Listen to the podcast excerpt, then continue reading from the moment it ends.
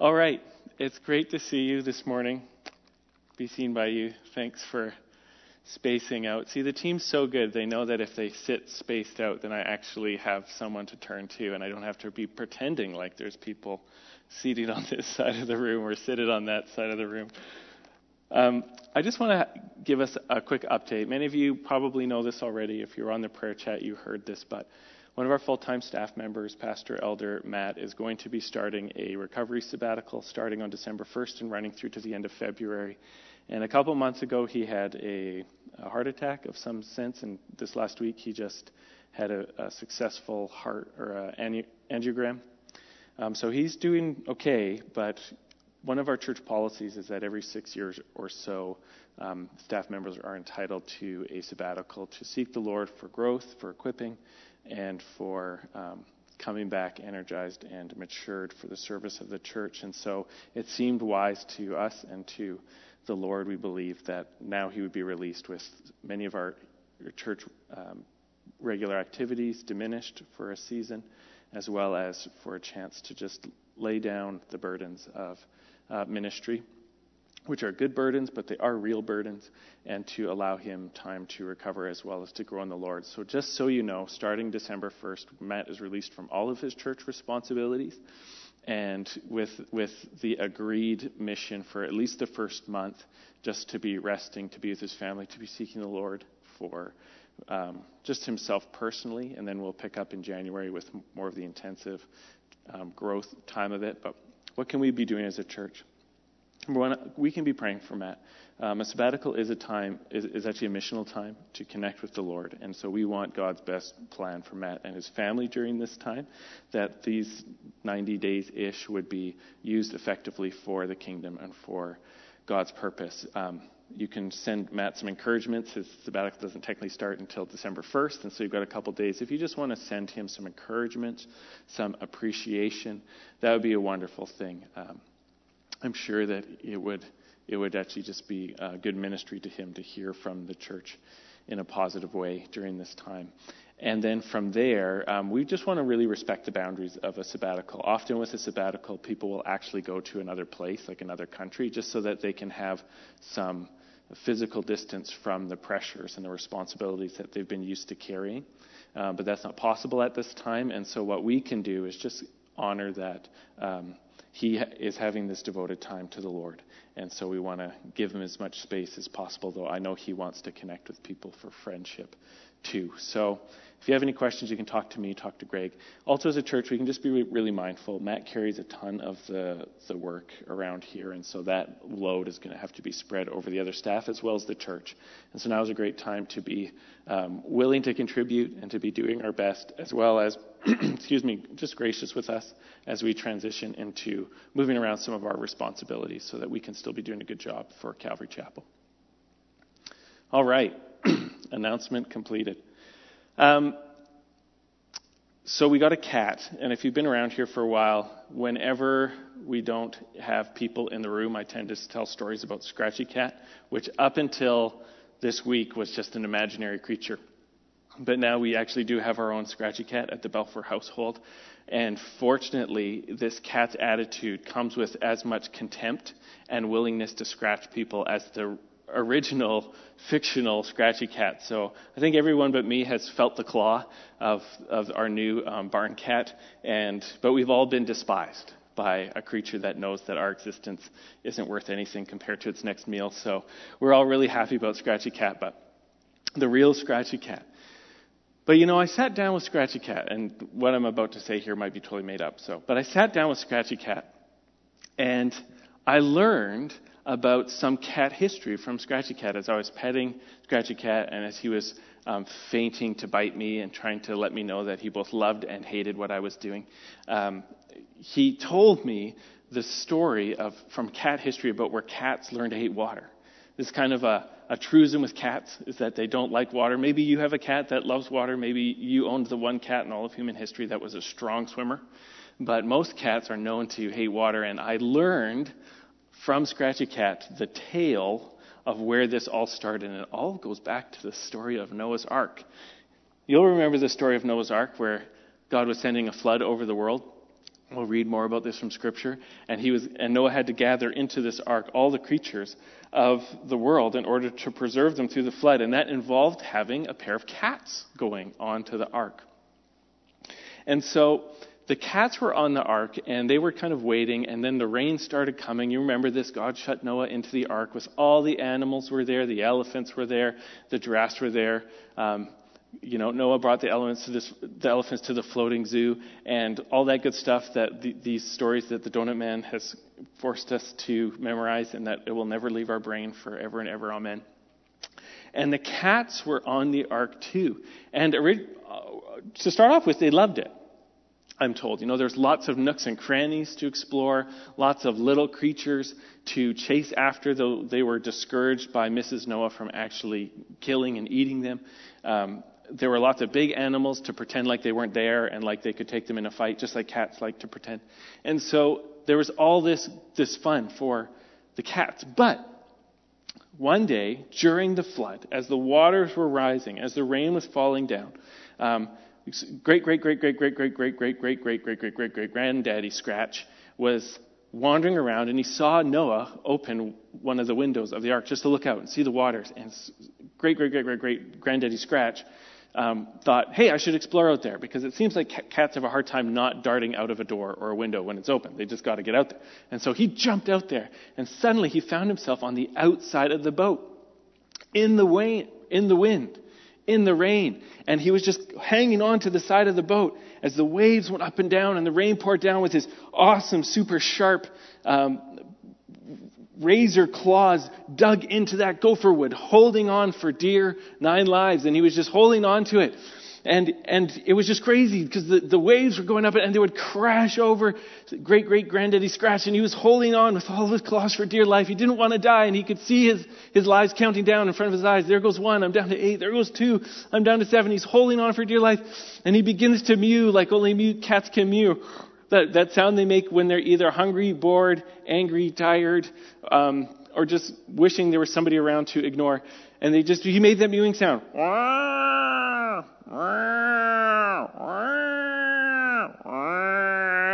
And after doing that for a while, Noah finally opened up the window and said, What are you doing out here? And grabbed that cat by the scruff and hauled it inside and threw it inside. And the cat came in. Now, the surprise twist of this story is that the cat actually didn't mind it. It was kind of an adventure. Being outside, being in the rain, being hit by waves, that was kind of cool. But what happened was that the cat left a puddle on the ground of all the drippings. And then the next thing the cat knew is there was this smelly, tongue lolling out of its face dog lapping up the water in front of it and stepping in that puddle. And the cat decided, me and the dog can never share anything again because I'm too good for that dog. And so the cat decided to hate water for the rest of all of its progeny's existence just because a dog touched the puddle in Noah's Ark. That's the story as I heard it. You might believe me, you might not believe me. I totally just made that up, so please don't believe me. The rest of what I'm about to say is true, and it doesn't involve cats. But um, we are going through a, we're still going through a crazy time.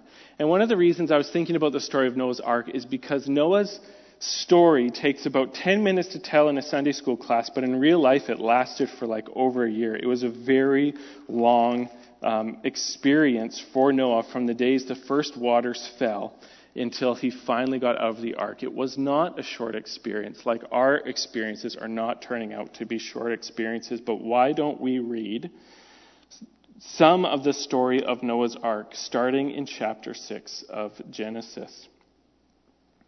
This is chapter 6, starting in verse 5. And the Lord saw that the wickedness of man was great in the earth, and that every intention of the thoughts of his heart was only evil continually. Maybe we should stop, stop there. This is God's evaluation of what the human heart is like apart from grace. He looks into the heart of every living person and he says, it just keeps producing evil, and he's going to do something about it. So I'll, I'll, read that again. The Lord saw that the wickedness of man was great in the earth, and that every intention of the thoughts of his heart was only evil continually. And the Lord was sorry that he had made man on the earth, and it grieved him to his heart. So the Lord said, I will blot out man, whom I have created from the face of the land, men and animals, and creeping things and birds of the heaven, for I am sorry I've made them. But Noah found favor in the eyes of the Lord.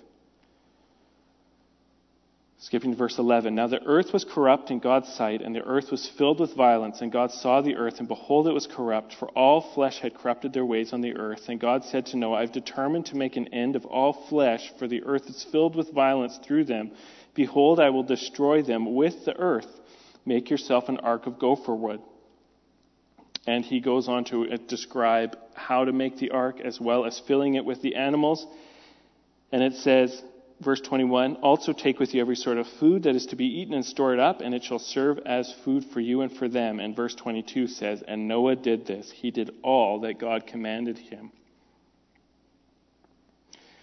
Verse 6 of chapter 7 says Noah was 600 years old when the flood waters came upon the earth, and Noah and his sons and his wife and his sons' wives with him went into the ark to escape the waters of the flood of clean animals and of animals that were not clean, and of birds and of everything that creeps on the ground. Two and two, male and female, went into the ark with Noah, as God had commanded Noah. And after seven days, the waters of the flood came upon the earth. And in the 600th year of Noah's life, in the second month, on the 17th day of the month, on that day, all the fountains of the great deep burst forth, and the windows and the heavens were opened, and rain fell upon the earth forty days and forty nights.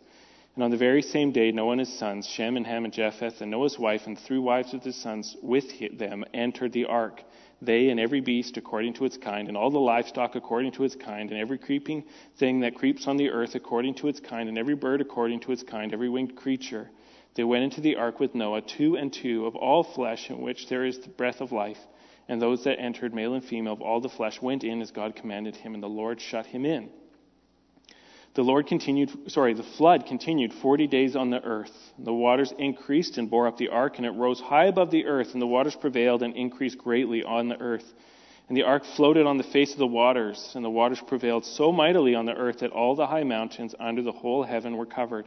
And the waters prevailed above the mountains, covering them 15 cubits deep, and all flesh died that moved on the earth the birds, livestock, beasts, all swarming creatures that swarm on the earth, and all mankind.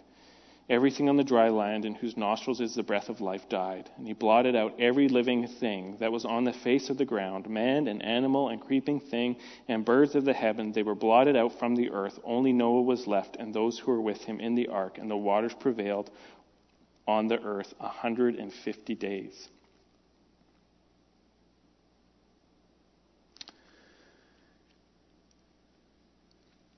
Our mission statement as a church for Calvary Chapel is that we live to love and worship God and to multiply passionate, obedient disciples of Jesus and to proclaim the kingdom by His Holy Spirit, by His Word and the Holy Spirit. I think I got the wordings right. We often argue about the His part. But this is our mission, is to love God and to worship Him and to multiply disciples, passionate and obedient disciples, and to proclaim His kingdom through His Word and His Holy Spirit. And one of the things that kind of dawned on me this week as I was praying for a message is that I have never been discipled in how to go through the judgment of God. Have you? I think this is what's going on right now. Now, I'm not a prophet, and you can totally disagree with me, but I actually think the world is going through a judgment of God. Not the same as what Noah went through, but similar to what Noah went through. And this is what I mean when I mean a judgment of God, okay?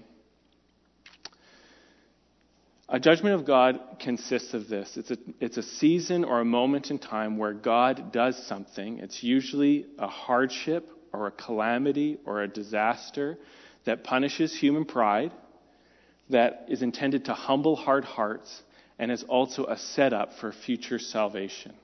Okay, so this is this is how I understand biblical judgments from God. It is events, catastrophes, hardships, disciplines, trials that are intended to do many things. Number 1, to punish human pride. Number 2, to humble hard hearts. And number 3, that they happen in order to set up a future salvation.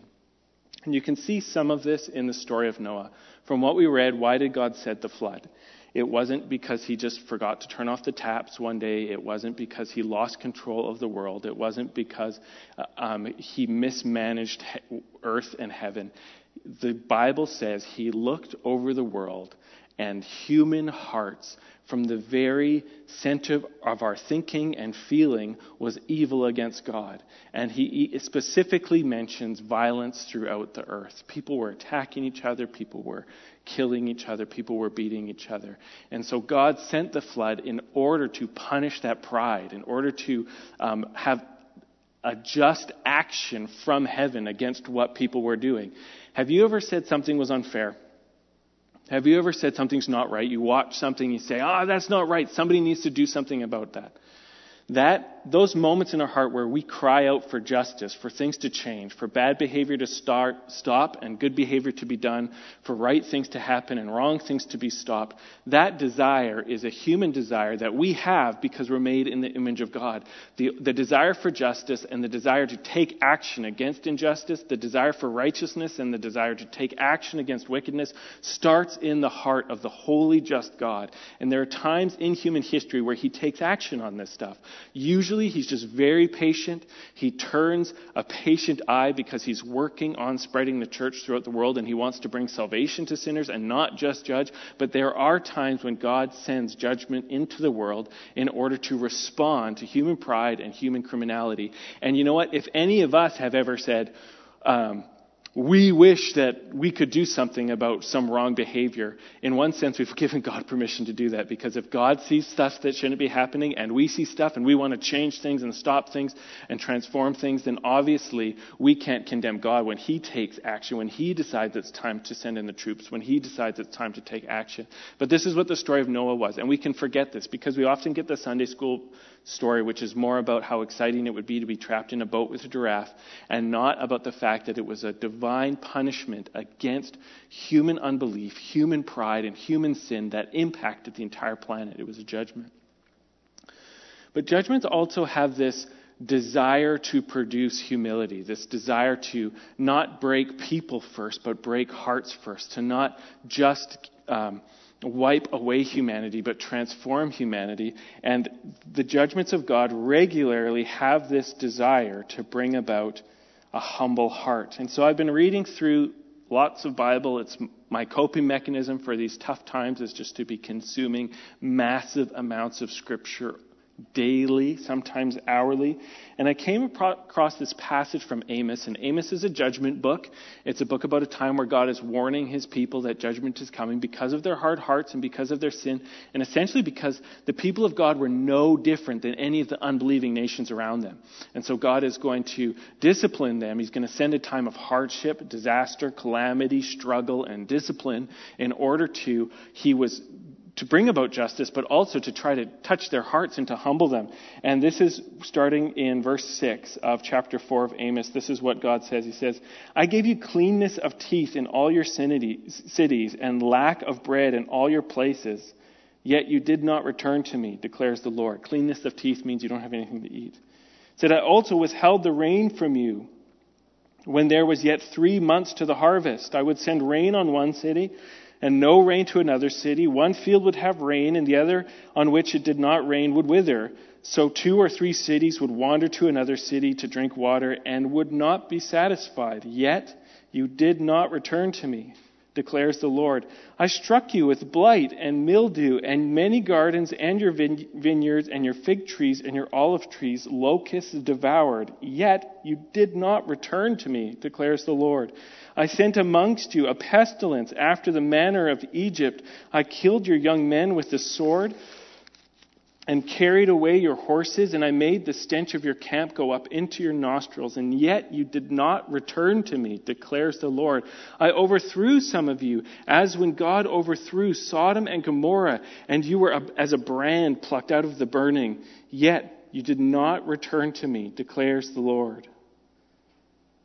And you can just hear his heart. He's saying, These hardships keep coming upon you, and I'm sending them. And my whole purpose is that you would Stop ignoring me and stop resisting me and humble yourself and turn to me and cry out to me and ask me for salvation and I would bring it.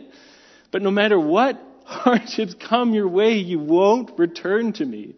You won't humble yourselves. You won't turn away from your rebellion. You won't do it. And so I'm just reading this to say, I don't know if this is the same for us now, but you can see from history that part of God's intention for hard seasons in Israel were just to get at their hearts, to get at their hard hearts and to give them time and opportunity and impetus to want to humble themselves, and often they wouldn't.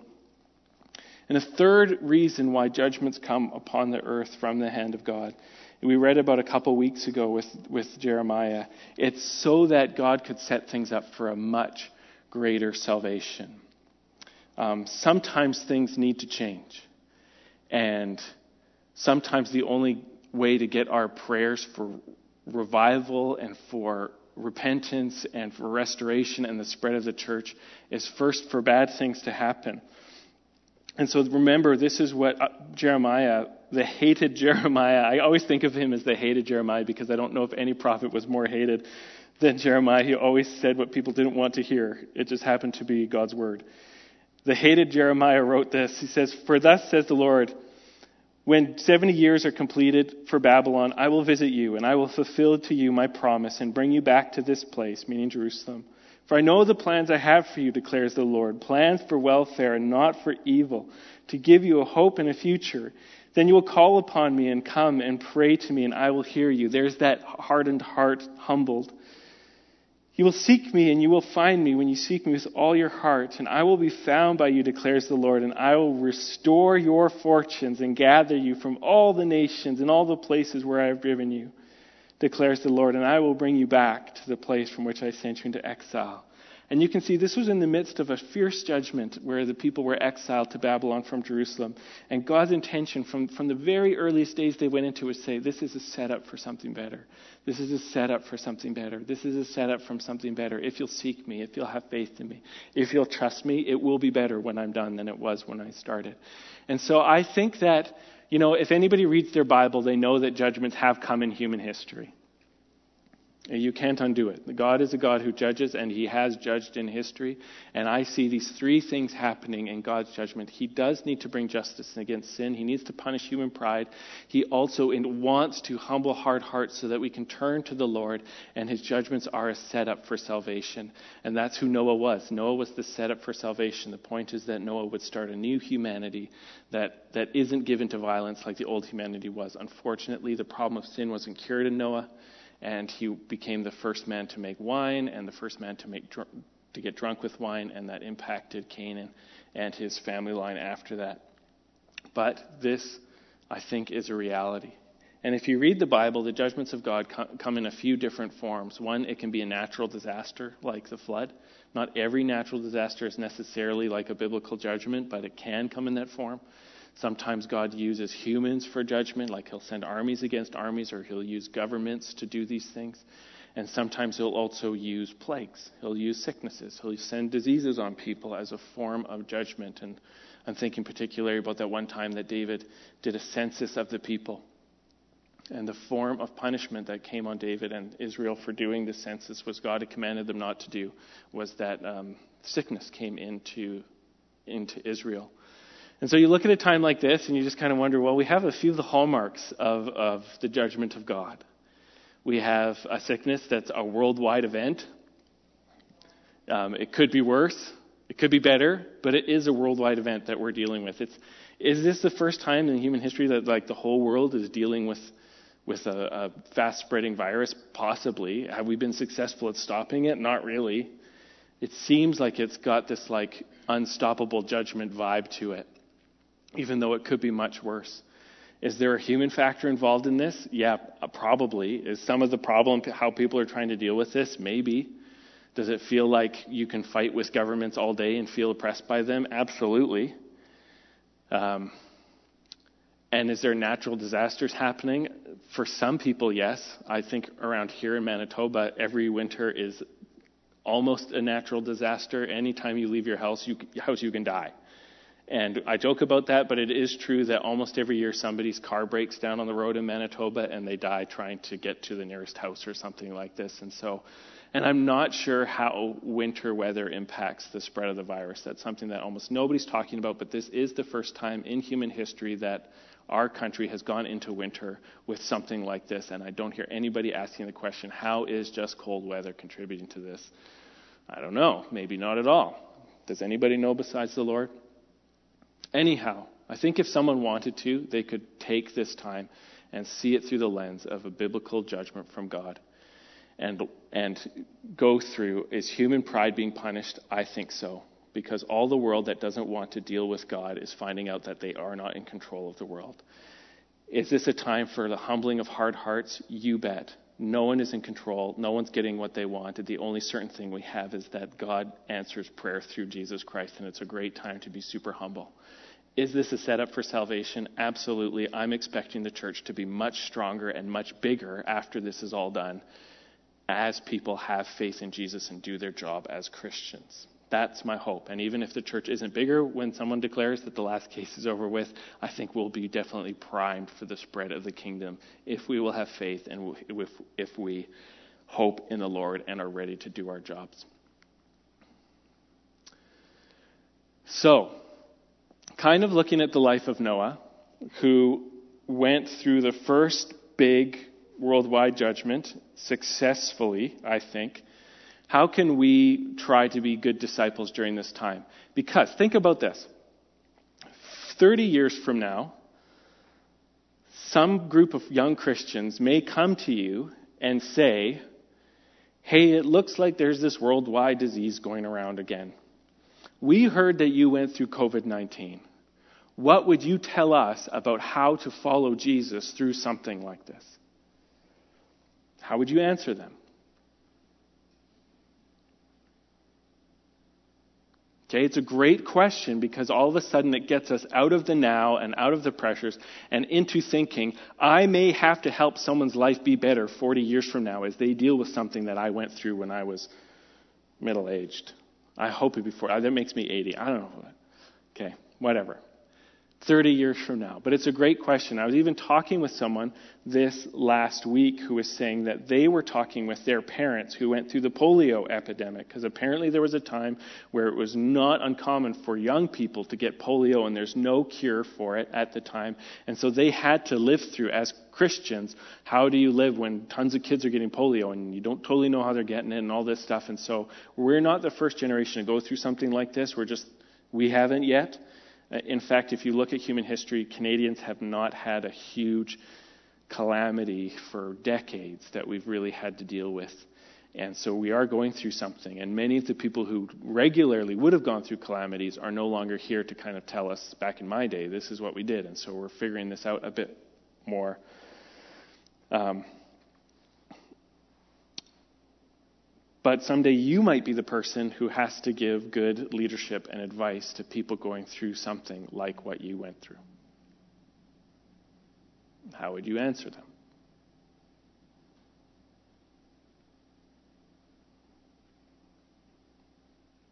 You understand where I'm coming from here? So, what are some ideas from the life of Noah?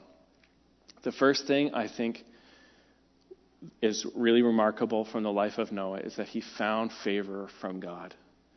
And I think this is the first advice for everybody who might be going through some kind of worldwide shaking. If you don't want to call it a judgment, you don't have to call it a judgment, but you can definitely look at scripture like Hebrews and Revelation say sometimes God shakes the world to show what can stand and what isn't going to stand, to show what's Christ and not Christ. You could say that there's a shaking going on. The first and most important thing is to be seeking the Lord. This is why Noah got told to build the boat, and this is why Noah actually built the boat. He was a man of faith, and he had found favor with God. When God talked, Noah listened.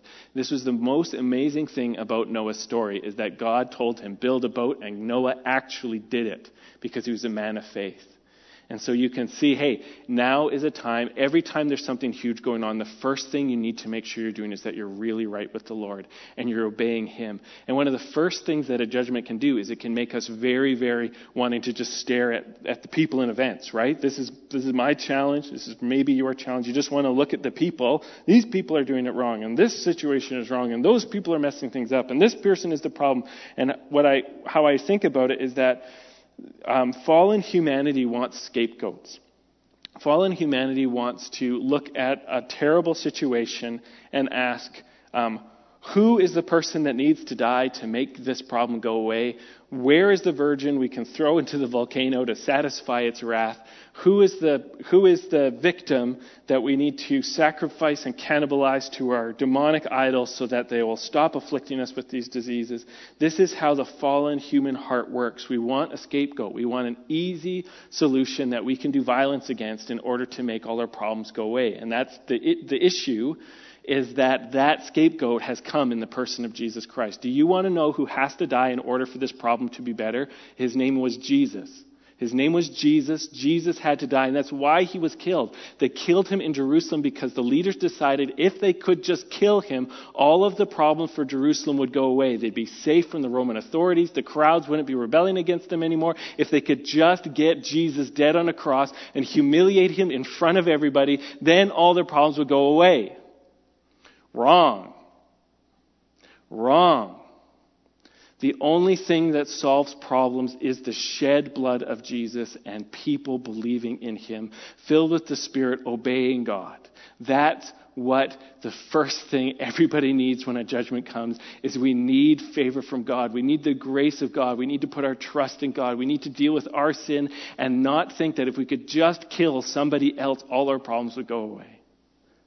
Because this is, a, you know, this is the thing. Like Canada's getting rocked. Maybe Canada's going to get destroyed. Was Canada perfect before COVID hit? Was Canada great before COVID hit? One of the only countries in the world with no laws restricting any mother from killing her child inside of her womb.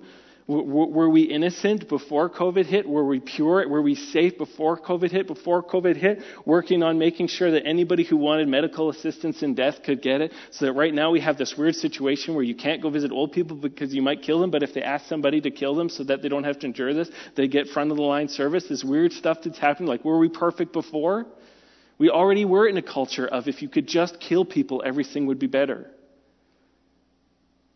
And it didn't protect us from COVID, and it's not going to save us from COVID. What we need is God. We need God. We need the mercy of God. We need the grace of God. And you know what, saints? Even if nobody else acts or thinks or feels in a way that gets the grace of Jesus Christ in this time, you make sure you're getting it. You make sure you're believing. You make sure you're trusting. You make sure you're believing God's word. That's all you're primarily responsible for. Even if you're like Noah and you're the only one, you and your family making it through this, you make sure you're making it through this. Amen?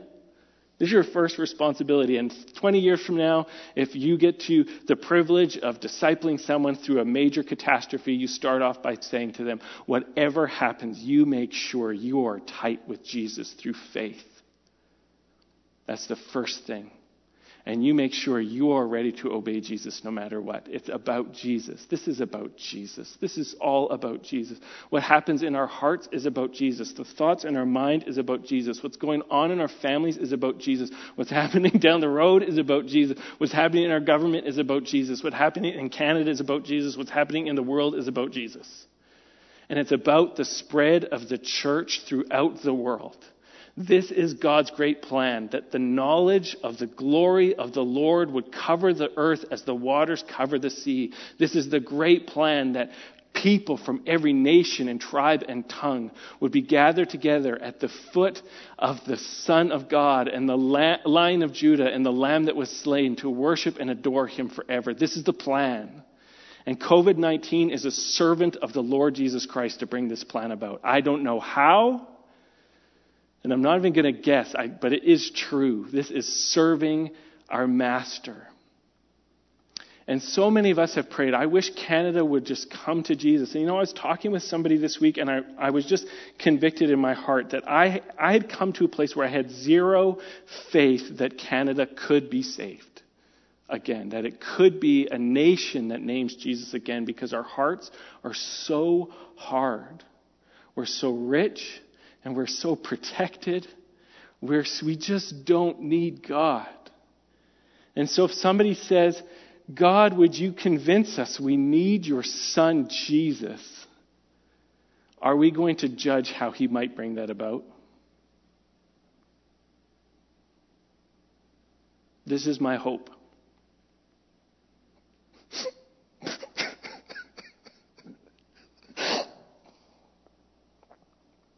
You know so many people who just don't even begin to think they need God?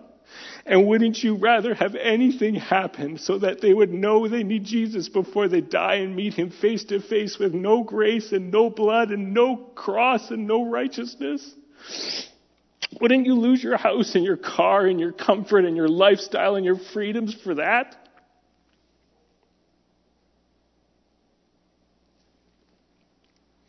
This is about Jesus, and we need to do everything we can to make sure that we are trusting and obeying Him in the fruit of the Spirit at all times. Number two, we need to get ready to ride the waves. Noah and his family were the first, as far as I know, experiencers of, uh, what do you call it, seasickness in human history. Their first experience of being saved by God through judgment was to learn to unload their stomachs all over the side of the boat, we hope, maybe inside of the boat. Going through the judgments of God, going through his trials for the church means hardship. We won't be exempted from it. We will experience it along with people regularly. Maybe not to that same extent, and definitely not from the heart as we trust in God, but we go through the junk. And so Noah had to go through the junk of the flood. He had to go through the rain and he had to go through the waves and he had to go through the seasickness. And so, as Christians going through major upheavals, we need to raise our expectations that we are going to suffer along regular people, just like regular people, because we are regular people. And you know what? Part of that is to get us to be in a place where we can sympathize and empathize with others as a way of reaching out to them.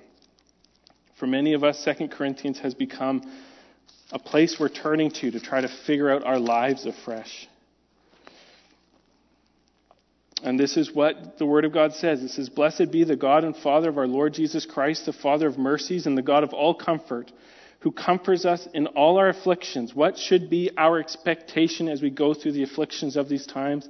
That by faith we will receive the comforts of the Father, so that we may be able to comfort those who are in any affliction with the comfort with which we ourselves are comforted by God. For as we share abundantly in Christ's sufferings, which we do, so through Christ we share abundantly in comfort too. And if we are comf- if we are afflicted, this is Paul writing as an apostle for the church, it is for your comfort and salvation, and if we're comforted, it is for your comfort which which you experience when you patiently endure the same sufferings we suffer, and our hope for you is unshaken, for we know that as you share in our sufferings, you will also share in our comfort. And this is one of the things that a Christian can be confident of. All our sufferings are equipping for doing good to others. All of them. All of them. By faith in Christ, all of our sufferings are equipping to do good to others. And I don't know if there's ever been a time when just everybody is hungry for some kind of comforting, some kind of affection, some kind of acknowledgement. The fields are white unto harvest for people hungry for the comforts of God to come through Christians. But the cost of that is to be afflicted along with everybody else. And sometimes worse. But Noah had to ride the waves should be our expectations to ride the waves. Number three, pick up your shovel. This is where this whole message started. I was thinking about the story of Noah. I was thinking about his long lockdown and how that was how God was saving him. I'm not saying that's the same for us, I was thinking about it. I was thinking, man, that guy had to shovel so much manure every single day. Like, can you imagine Young man over there, if your daily job, you were responsible for the rhinos and the elephants and the cows and the pigs. That was your job. And every morning it's like, here's breakfast. We're going to have our family devos. And you, you got to make that poop over the side. Like, the only place to live in the world was the inside of a pig barn without any running water.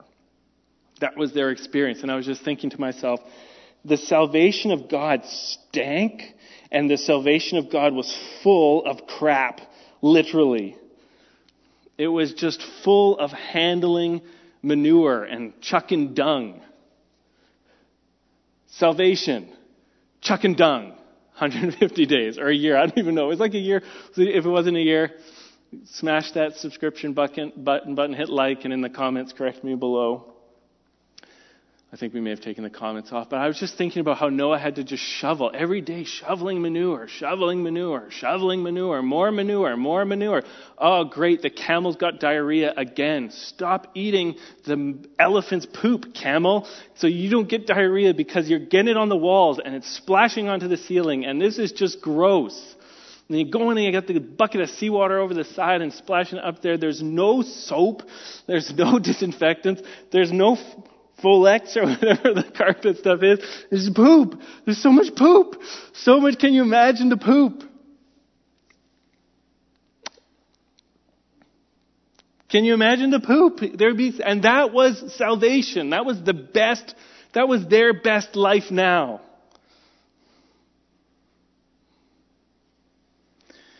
And I think that there's, I think, I, I'm just thinking like, that's how you get through judgment. You just set your heart on finding the kindness of God as you shovel. And you do what you, you do your job. You do your job. What was your job before this started? Do you still have your job? Do your job well. Dads, dad well. Pick up your shovel and shovel the dadding. Moms, mom well. Pick up your shovel and shovel the momming. Kids, you're still in school. It's changed. Yeah, it's hard. It's hard. It's hard. But pick up your shovel, find a window, chuck it out the window. You don't have to eat the poop during a judgment. You don't have to roll in the poop during a judgment. You don't have to throw the poop at anybody during a judgment. You can shovel it out the window where it belongs, but there will be poop.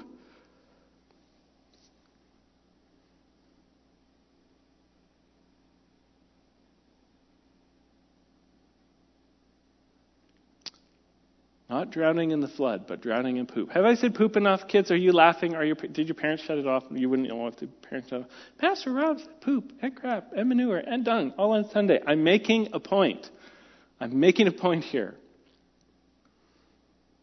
But there, there, there is just so much faithful to do these days. Just regular faithfulness, just washing the dishes and changing a diaper and just just just doing faithful. And Noah's salvation was was like just shoveling for months upon months. And number four, here's where we get a bit trickier using your tools. God gave Noah a way to show his faith and bring about salvation in his day, and that was to make the ark, right? He had got all this gopher wood, he had the plans, he had to do it. And we can ask the Holy Spirit to help us use what we have to our hands to get through this time. Now, one of the weird things about this time is that it's difficult in every situation to tell how much is the virus the problem in your life and how much is the government the problem in your life, and how much are we just being uh, riding the waves along with everybody else, and that's the problem, or how much is the church actually being singled out for something like persecution at this time. And that is one of the conflicts. You have genuine people saying, We're not being persecuted, we're riding the waves, we're going to submit. You have other genuine believers saying, This, this isn't right, we can't participate with this. I get it. It's one of the divisive things that people are throwing the manure at each other over but I can respect the positions, and I definitely do. As it turns out, it's like we've got this scripture war between Romans 13, submit to the governing authorities, and Hebrews, what is it, 10? Um, don't cease to meet. And the different groups are saying these are the main ones we're doing, and they, they oppose in their actions. I, I get it. I totally get it. And um, what we've been doing as a church is we've been doing an intentional participation with the health orders, with keeping an eye on if things start getting dodgy or whatever. I don't know if they've gone over the line to dodgy yet. Some people think they have, some people think they haven't. But, okay, let's just do some training through judgment here. Let's just say that some of the judgment starts rising up and it is intentional government suppression of the faith. What are our tools? I would say right off the bat, and here's my controversy moment, here's what you can get upset about. And I would say right off the bat that open rebellion against the government is not the first response for that you see in the scriptures to times where it seems like the government is trying to suppress the faith. It's a possible one, but it's not necessarily the first one. So, biblically, um, a response to feeling like the government's abusing its power could be to use legal action against it. And so, my example for that would be the Apostle Paul, as he was often preaching and causing problems, and people would want to oppress him. He would regularly mention the fact that he's a Roman citizen in order to to work the legal system, so to speak. So he would sometimes say, Yeah, I've got a right to not get tortured here. And people would back off because he did have a right to get tortured. You remember that one time he was jailed in Philippi and then he was imprisoned, and nobody asked him if he was a Roman citizen, and he didn't say anything. He just kind of took the torture. But when they wanted to get rid of him, then he said, Hey, I'm a Roman citizen. You're not just going to send me out of here discreetly out the back door. I would like an official pardon from the governors of the city, and you can walk me out of the city. And then they really panicked because to do an injustice against a Roman citizen could provoke the, the anger of Rome against Philippi. And so they came and, oh, we're so sorry, sir, and please forgive us. And then, um, but there is a viable way of using legal avenues to resist that kind of stuff. And it's, you can see it happening in the States sometime. Um, in Manitoba, I've done some discussion with a lawyer, and he doesn't think we have much of a leg to stand on as far as resisting the health orders. And even if we did try to do that, we'd probably lose in court, and it would cost much money and take a long, long, long time because Canada is not doesn't have a really great reputation for doing things quickly legally. So it's been semi-explored, but it's not super hopeful. Maybe just because of our law, how our laws work or what, but there you go. It's been explored. Um, another avenue for us is to take our faith underground, which is typically what they would do. You know, one of the things that isn't triumphant about the Christian faith is that Jesus taught us to often run away from a fight. I don't know if you remember any of those those scriptures, but it's like if they persecute you in one place, just go to another place. Jesus taught about like the fall of Jerusalem. He says when you see bad things happening in Jerusalem, just it's time to leave. Just you just go. He often taught us to to dodge the direct conflict, which can seem like uh, weakness and cowardice because they're often running away. But that's what Jesus often taught people to do. If people won't listen to you, you shake off the dust of your of your sandals on them. You go find someone who will listen to you. And so there is a viable option of actually taking our faith underground. I don't know if that's a great thing to do during these times because you could still spread COVID. It's really spreadable. But if all of a sudden COVID's gone, but the restrictions aren't, um, uh, th- this could be an option for a church to do, is to just go underground. And so you, it, it could be stuff like finding out if somebody has a cabin in the woods and going and meeting there and just getting your faith done discreetly. It could mean finding interesting ways to gather somewhat manipulatively of the law. See, this is where I knew I was going to scandalize everybody, but it's true that the Christians did that. So, what's an example of that? Um, here, there's one story in Acts where Paul both honors the authorities and manipulates them into at the same time, it's from the book of Acts, and I'll read this to you just to prove it, because right now you're wondering who, where did Robert Balfour go? Where's your nice, tidy sermon that you're used to? So the Apostle Paul had been arrested for preaching the faith and was going on trial. It says this. This is the, um, and he's brought to, before the council. This is chapter 23. It says, And looking intently at the council, Paul said, Brothers, I have lived my life before God in all good conscience up to this day. And the high priest Ananias commanded that those who stood by him strike him on the mouth. And then Paul said to him, God is going to strike you, you whitewashed wall. Are you sitting in judgment on me according to law, yet contrary to the law you order me to be struck? And those who stood by him said, Would you revile the high priest of God? And Paul said, I didn't know, brothers, that he was the high priest, for it is written, You shall not speak evil of a ruler of your own people. And now, when Paul perceived that one part was Sadducees and the other was Pharisees, he cried out before the council, Brothers, I am a Pharisee, the son of a Pharisee. It is with respect to the hope and the resurrection of the dead that I am on trial. And when he had said this, a dissension arose between the Pharisees and the Sadducees, and the assembly was divided. For the Sadducees say that there is no resurrection, nor angel, nor spirit, but the Pharisees acknowledged them all. And then a great clamor arose, and some of the scribes of the Pharisees stood up and contended sharply, We find nothing wrong in this man. And they go on from there having this big fight. And you have this really interesting story, which I think is exemplary, where the Apostle Paul was wronged by the high priest by being struck by the high priest, but still respected the high priest by stopping speaking badly about the high priest, but also saw that if he started a fight in the council, he could get them to let him go. And so he said the thing that would start a fight so that they'd stop putting him on trial and let him go.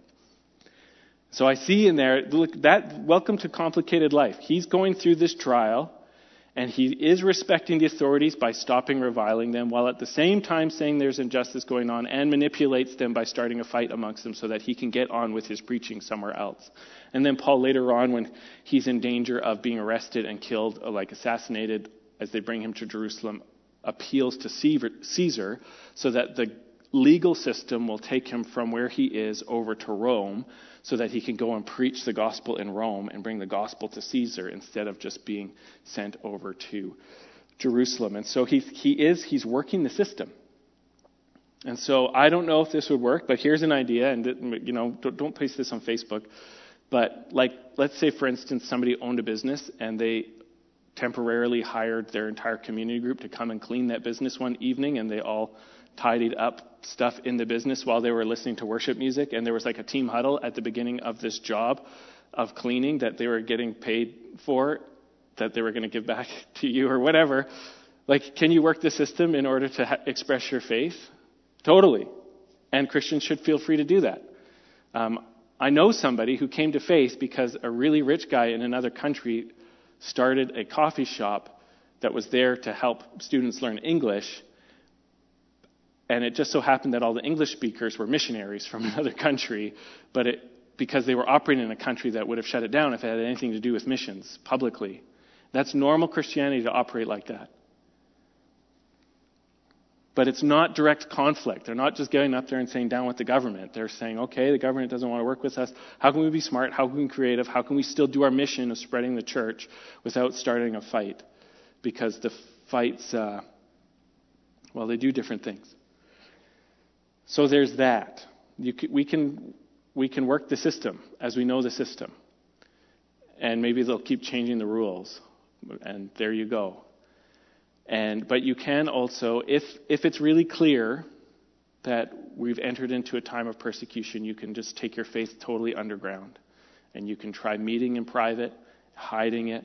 Um, the church can try growing in its counter surveillance tactics like, you know, if you're all going to meet in the basement of the church, then some people have to arrive as delivery people bringing toilet paper, and some people have to arrive five minutes later. Nobody arrives at the same time. Everyone has staggered arrivals, and you wear dark clothes, and you have to meet somewhere else, and maybe not even at the church. The church becomes this empty shell of itself where we pretend to be doing everything just like that, but we, we have this secret life hidden in basements and in people's houses that live out in the struck no one's ever loved the Struck so much as when it's the only place where you can have a church meeting. That's on the table. But I don't know if that's the issue right now as long as the, the COVID's around. It's a mess. This is a mess. But I'm just telling you, if it does turn into persecution city, this is how Christians tend to respond first before they just have open rebellion. They, they tend to manipulate the system to spread the gospel, and then they tend to go underground to spread the gospel. And we can be encouraged. Like years ago, there were lots of foreign missionaries in China, and then when the Communist Party took over, they kicked out all of the foreign missionaries. I think it was the communists, it may have been the government before them. But there was this great despair as all these foreign missionaries were kicked out of the country. And what happened was that Jesus moved in with his spirit and he was taking the little bits of faith that were still there and he started spreading the church and they called it the house church movement which was like 100% underground and there were lots of arrests and then there were lots of people getting saved in the prisons but the, the one of the greatest church movements in the last hundred years all happened under oppressive government where Real faith was illegal, but they went underground. They didn't fight the government directly, they took their faith underground. Because the goal is not to beat the government, the goal is to make disciples of all nations. That's the goal. And we must not get blown off course. The goal is to win people to Christ and make disciples. And whether the government loves you or hates you is just the weather. It changes. But what never changes is Christ's commitment to use every believing heart to help spread his kingdom wherever their situation is. If we're under God's favor because we want to obey Him, if we're willing to ride the waves and take the shocks, if we're willing to shovel the manures of the day with hope and faith, God will use every single believing heart during this time. But we have to keep our eyes on the mission. The mission is the spread of the church, the mission is the spread of the gospel. The mission is the spread of faith in Jesus Christ. That's the mission. That is the mission. That's the mission. That's the mission. It's always the mission. If we can do some political good along the way, hallelujah. But it's got to be under the goal of the mission of the spread and not as lip service, as like your heart conviction needs to be I exist to spread the knowledge of the glory of God and to win disciples and to train people in the faith. And that's why I'm so happy today. Amen? And I think if we do this, if we follow Noah's example, find favor with the Lord, go through the waves, do our daily business, and use the tools that He's given us to get through this stuff with faith, then we can get through this in such a way that we will have great things to help other people do the same trials we've gone through at a later date. So, why don't we pray? The band can start getting ready to come up. Father, I just, I just give you this. Maybe I'm totally wrong. I don't think so. But God, I pray that you would help your church to know how to win disciples and spread the church and spread the kingdom during their days, Lord. Lord, and this is such a complicated time. I've never tried to think through a situation more complicated than this one. It is wearisome. And yet I know that if I do good to the person in front of me, it's welcomed. So, Lord, would you help us? Father, I pray your blessing over our leaders. I pray, Lord, that you would have mercy on them. Lord, we need so much mercy. Lord, we don't deserve it, but even Abraham prayed for mercy over Sodom and Gomorrah that your judgment wouldn't come upon them. And so, Lord, I pray for mercy. I pray for mercy over Canada, and you would save us. I pray for mercy over Manitoba, and you would save us. I pray for mercy over our government, and you would save us. I pray for mercy over all of our churches, and you would save us. I pray for mercy over all the pastors, and you would save us. I pray for mercy over all our teachers and nurses and uh, support staff in every way and you would save us. I pray for the lost and you would save us. I pray for the suicidal for mercy and you would save us. I pray for our lost youth for mercy and you would save us, God. I pray, Father, for our political realm for mercy and you would save us. I pray for social media for mercy and you would save us, God. I pray that you would raise up the name of Jesus in every way for the glory of God, and you would save us, and you would show us your hope and your salvation. And Father, I need wisdom, and the elders need wisdom, and the church needs wisdom, because you know things change every few hours these days. And so, Lord, would you lead us in the path of everlasting life for your glory? In Jesus' name, amen.